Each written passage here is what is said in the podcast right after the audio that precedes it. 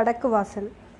கார்காலத்தில் ஒரு நாள் மாலை காஞ்சி மாநகரின் கோட்டை கொத்தளங்களுக்கு பின்னால் சூரியன் இறங்க வடகிழக்கு திசையில் குமுறிக் கொண்டிருந்த மேகங்களின் தங்க விளிம்புகள் வர வர ஒளி குன்றி வந்தன.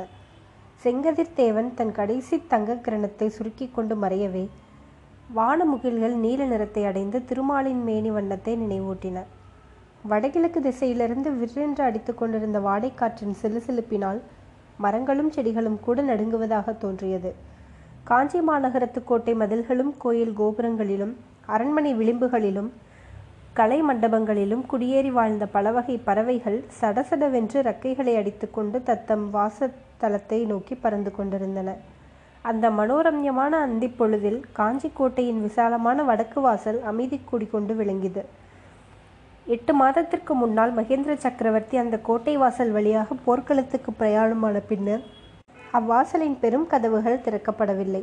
உட்புறத்தில் கனமான எஃகு சட்டங்களினால் அவை தாளிடப்பட்டு பெரிய பூட்டுகளினால் பூட்டப்பட்டிருந்தன.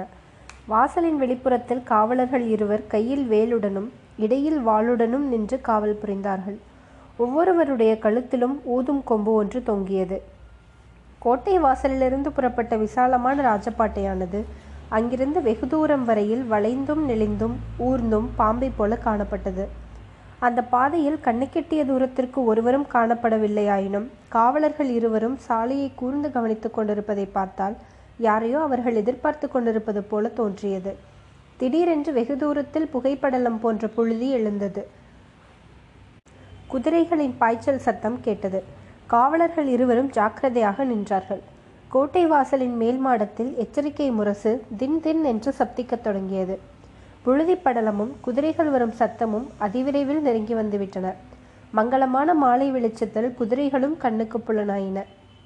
முன்னால் வந்த இரண்டு குதிரைகளின் மேலிருந்த வீரர்கள் கையில் ரிஷப கொடி பிடித்துக் கொண்டிருந்தார்கள்.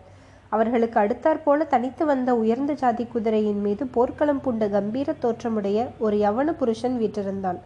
இன்னும் சில குதிரைகள் கொஞ்சம் தள்ளி பின்னால் வந்தன. கோட்டை வாசலுக்கு சற்று அப்பால் அகழிப்பாலத்தில் அக்கறையில் எல்லா குதிரைகளும் நின்றன. முன்னால் கொடிப்பிடித்து வந்த இருவரில் ஒருவன் காஞ்சி மாநகர் கோட்டையின் வீர தளபதி பரஞ்சோதியார் வருகிறார். கோட்டை கதவை திறவுங்கள் என்று கூவினான். இன்னொருவனும் அவ்வாறே திரும்ப கூவினான். தளபதி பரஞ்சோதி வாழ்க வாழ்க என்று பற்பல குரல்கள் சேர்ந்து கோஷித்தன. கோட்டை காவலர் இருவரும் விரைவாக நடந்து முன்னால் வந்தார்கள். தனித்து நின்ற உயர்சாதி குதிரை மீதிருந்த வீரனை அவர்கள் அணுகி வடக்கத்துடன் நின்றார்கள். ஆம் அந்த கம்பீரமான கருத்த குதிரை மீது வீற்றிருந்த வீரன் நம் பழைய நண்பனான பரஞ்சோதிதான். எட்டு மாத காலத்திற்குள்ளே அவனிடம் காணப்பட்ட மாறுதலானது மிக்க அதிசயமாய் இருந்தது. காஞ்சியில் பிரவேசிக்கும் போது அவன் உலகமறியாத பாலனாய் இருந்தான். அவனுடைய முகமானது பால்வடியும் குழந்தை முகமாயிருந்தது.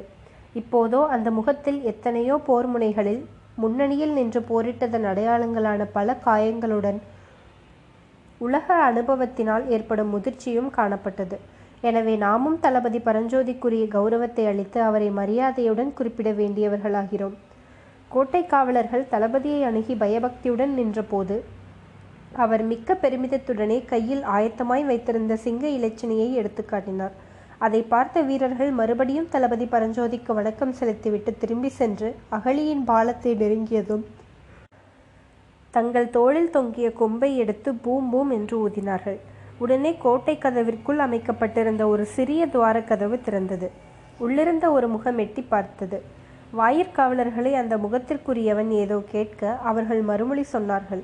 அடுத்த கணம் முட்புறத்தில் இரும்பு தான் தாள்களும் பூட்டுக்களும் திறக்கப்படும் சத்தம் கேட்டது.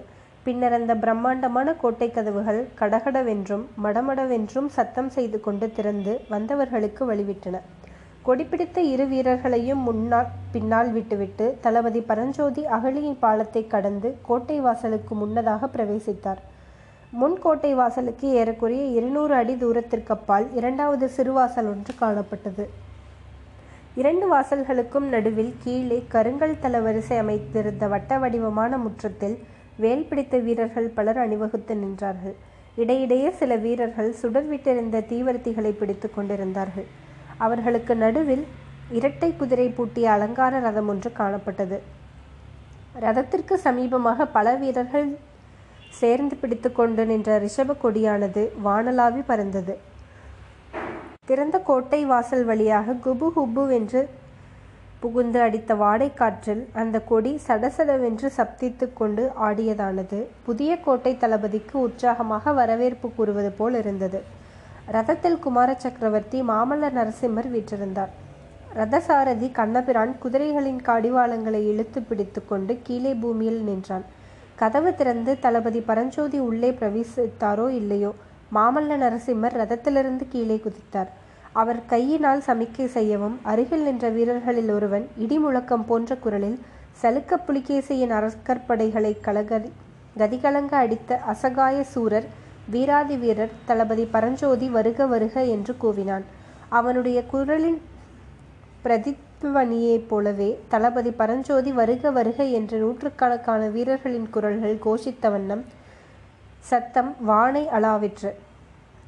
அந்த கோஷத்துடன் கலந்த சங்குகளும் கொம்புகளும் தாரைகளும் தப்பட்டைகளும் முரசங்களும் பேரிகைகளும் ஏக காலத்தில் முழங்க அந்த பெருமுழக்கமானது கோட்டை வாசலிலே எதிரொலியை உண்டாக்க இந்த பலவகை சத்தங்களும் சேர்ந்து அங்கே நின்ற வீரர்களுக்கு உற்சாக வெறியை உண்டாக்கின. இத்தகைய வரவேற்பை பரஞ்சோதி சற்றும் எதிர்பார்க்கவில்லை என்பது அவருடைய முகத்பாவத்திலிருந்து நன்கு தெரிந்தது. சட்டென்று குதிரை மீதிருந்து அவர் தரையில் குதித்து ரதத்தின் அருகில் குமார சக்கரவர்த்தி நின்ற இடத்தை அணுகினார். தரையிலே விழுந்து நமஸ்கரித்து குமார சக்கரவர்த்திக்கு வணக்கம் செலுத்த விரும்பிய பரஞ்சோதியை மாமல்ல நரசிம்மர் தடுத்து இரு கரங்களாலும் அணைத்து கொண்டார். சற்று நேரம் வரையில் இருவராலும் ஒன்றுமே பேச முடியவில்லை. முதலில் குமார சக்கரவர்த்தி தான் பேசினார். தளபதி நாங்கள் எல்லாம் நிற்காமல் பிரயாணம் செய்து வந்தீர் போலும். களைப்பு காரணமாக உம்மால் பேசவே முடியவில்லை. பிரபு நான் பேச முடியாமல் இருப்பதற்கு காரணம் களைப்பு அல்ல. தங்களுடைய அளவில்லா அன்புதான் காரணம். கோட்டை வாசலுக்கு வந்து என்னை எதிர்கொள்வீர்கள் என்று நினைக்கவில்லை. மகாவீரரே கோட்டைக்கு வெளியிலே கிளம்பக்கூடாதென்று மட்டும் சக்கரவர்த்தி எனக்கு கட்டளையிடாமலிட்டிருந்தால் ஒரு காத தூரம் உம்மை எதிர்கொள்வதற்கு வந்திருப்பேன். சென்ற எட்டு மாத காலமாக உம்மை பார்க்க வேண்டும் என்ற ஆவல் என் உள்ளத்திலே எப்படி பொங்கிக் கொண்டிருந்தது என்பது உமக்கு எவ்விதம் தெரியும்? என்று குமார சக்கரவர்த்தி கூற முதலில் தாம் ரதத்தில் உட்கார வைத்து கொண்டார். சாரதி கண்ணபிரானும் முன்தட்டில் ஏறி உட்கார்ந்தான். தளபதி நேரே அரண்மனைக்கு போகலாமா?